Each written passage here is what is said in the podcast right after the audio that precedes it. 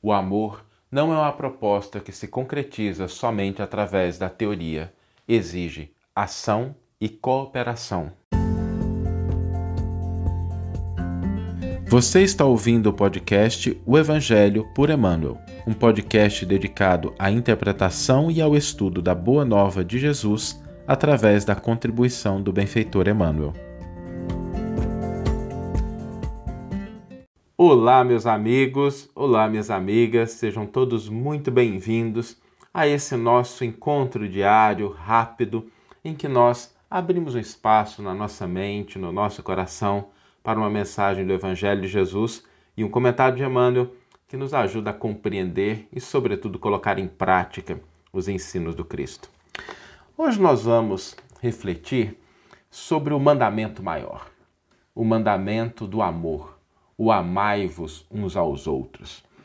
E o mandamento é muito bonito, mas ele demanda uma, uma atenção, um zelo, para que nós possamos de fato exercê-lo, realizá-lo da maneira correta nos mais diversos locais em que a gente está, com as outras pessoas.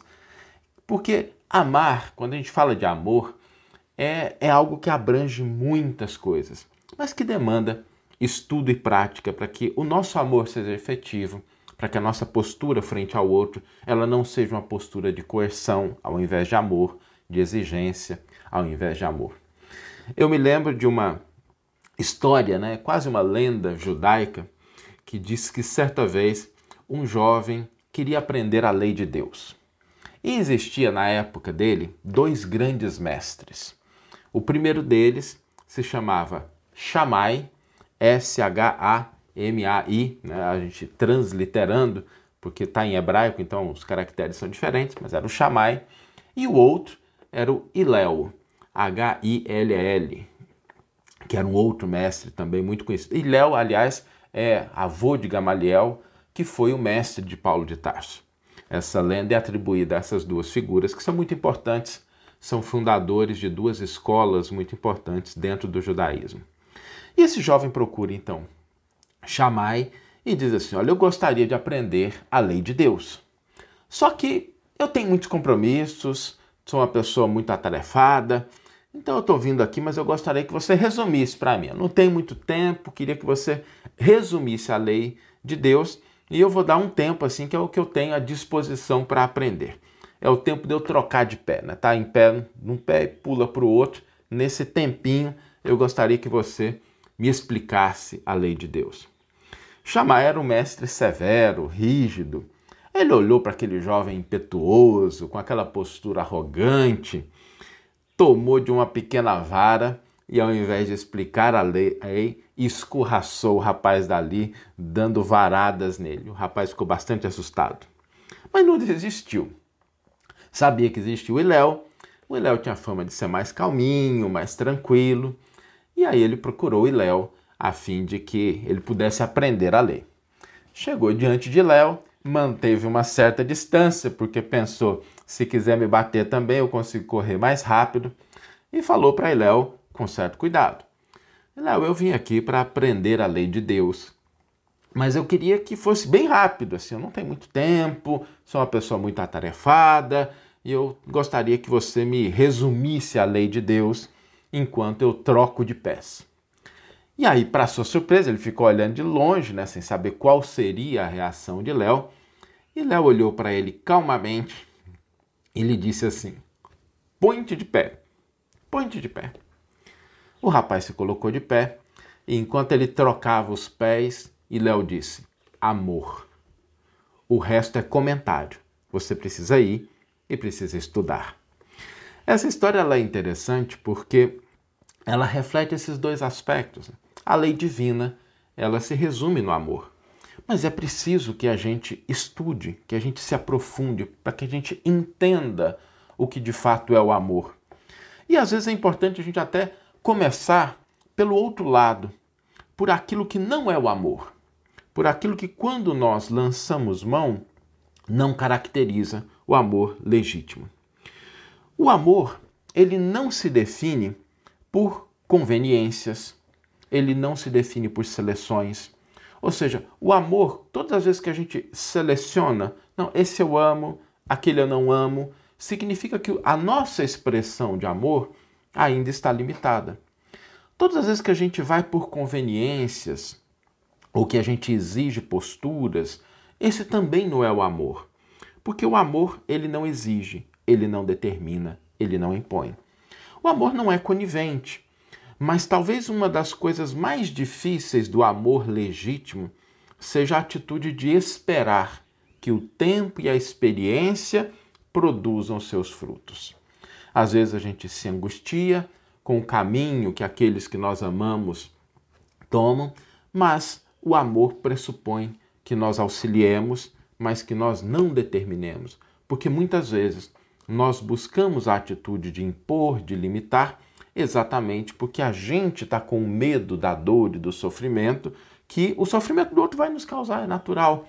Mas às vezes nós privamos o outro das experiências necessárias. Lembremos que nem o Criador, que é Pai de infinito poder e bondade, não nos priva das consequências das nossas próprias escolhas. Porque às vezes o amor, ele se expressa no esperar, no compreender. O amor é uma via de mão única. O amor oferece. O amor não exige reconhecimento, não exige retorno. Todas as vezes que as nossas atitudes perante o próximo, elas demandam algo em retorno, seja em forma de reconhecimento, seja em forma de postura e de atitude, nós temos aí algo que não é o amor. Não tem nada de errado com isso, pode ser uma negociação, a gente pode fazer um acordo, olha, eu estou te oferecendo isso, mas eu quero isso em troca, melhor que o acordo seja claro, para que a outra pessoa possa avaliar se o que ela terá como responsabilidade, se está dentro do razoável, do que ela aceita, mas isso não é o amor. O amor é algo que a gente oferta ao outro. Para que a gente possa tentar avançar um pouquinho sobre o amor, de fato, para que a gente possa trazê-lo para o campo das nossas experiências e relações, existem quatro elementos importantes, quatro concepções que nós devemos ter sempre em mente quando a gente fala do amor verdadeiro. A primeira delas pode parecer um pouco estranha, mas ela é fundamental, que é o reconhecimento de que o universo infinito é o nosso lar. Nós somos criaturas do universo infinito. Aonde nós estamos hoje, poderemos não estar amanhã, mas estamos sempre na casa paterna. O reconhecimento do universo como nosso lar significa o reconhecimento de que não importa onde estejamos, não importa em que situação nos encontremos, nós não estamos desamparados do olhar da paternidade divina. O universo é a nossa casa. Se estamos dentro da residência, se estamos a caminho do trabalho, se estamos dentro de uma atividade profissional, de uma atividade religiosa, social, nós estamos dentro do universo que se configura como a nossa casa sentir-nos cidadãos do universo. O outro aspecto importante é reconhecermos a humanidade, não importa quem seja, não importa em que condição esteja, como a nossa grande família, a nossa família universal. Todas as criaturas que convivem direta indiretamente conosco, que não convivem, são parte da nossa família. E como toda família, né, não vamos ser ingênuos, existem diferenças. Existem gostos diferentes, existem entendimentos diferentes, existem propósitos, concepções diferentes, e eu acho que a gente tem famílias menores para que a gente vá exercendo a nossa capacidade, a nossa habilidade de lidar com a grande família humana. Por isso é importante a gente começar da nossa família doméstica sem esquecer que chegará um dia em que nós teremos que reconhecer a humanidade como nossa família, como expressão desse amor. E a humanidade sendo a nossa família, nós passamos para o terceiro elemento, que é quando nós nos aproximamos de alguém que é melhor do que nós, que conhece algo mais, que já trilhou certas estradas, nós nos aproximamos para aprender.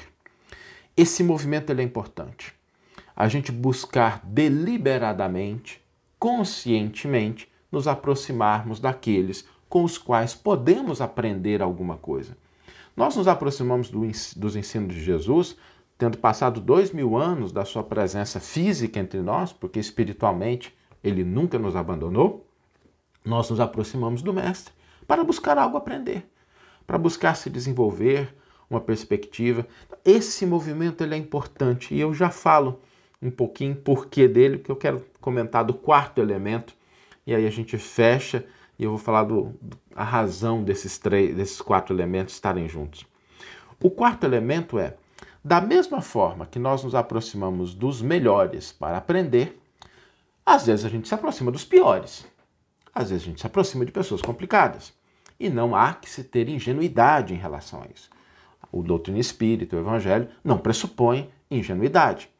Ela pressupõe o entendimento claro da, da realidade da pessoa. Então, às vezes, a gente vai se aproximar de pessoas que são complicadas. Mas aí existe uma postura. A postura é de auxiliar. A, de postura, de, a postura é de ajudar. Lembrando que auxílio não é conivência, auxílio não é displicência, auxílio não é favoritismo, auxílio é buscar o melhor para aquela pessoa, que às vezes é o remédio. E às vezes existem remédios que não são docinhos, existem remédios que são um pouco amargos. Eu me lembro da minha época de criança, eu tive um problema respiratório muito sério, tive uma bronquite asmática e às vezes eu tinha que tomar uma injeção que chamava benzetacil.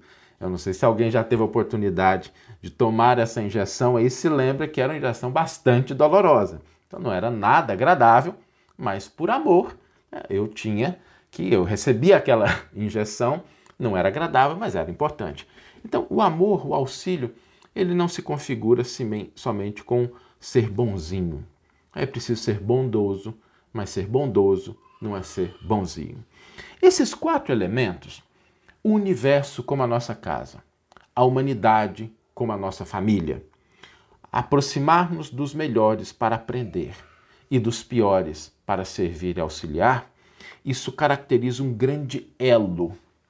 Porque quando nós adotamos essa postura, na nossa parte, nós fortalecemos o elo de conexão entre aqueles que vão na vanguarda, aqueles que caminham na retaguarda.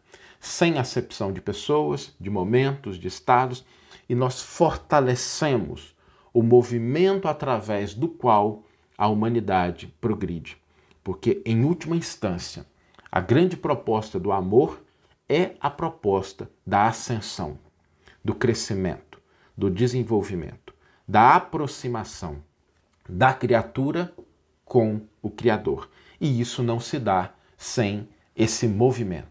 Mas quando o elo da corrente, que somos nós, está fortalecido, nós conseguimos mobilizar aqueles que vão atrás na direção daqueles que vão à frente, porque a gente reconhece nesses quatro elementos a expressão do amor aonde quer que nós estejamos. Vamos ler agora a íntegra do versículo e do comentário que inspiraram a nossa reflexão de hoje. Lembrando que as pessoas às vezes perguntam de onde o comentário foi extraído, onde ele está. Esse comentário ele faz parte do sétimo volume da coleção O Evangelho por Emmanuel e é um comentário à primeira carta de João, capítulo 3, versículo 18, em que o grande apóstolo nos diz: Filhinhos, não amemos com palavras nem com a língua, mas com ações e em verdade. E Emmanuel intitula o seu comentário a esse versículo Amai-vos. Por norma de fraternidade pura e sincera, recomenda a palavra divina: amai-vos uns aos outros.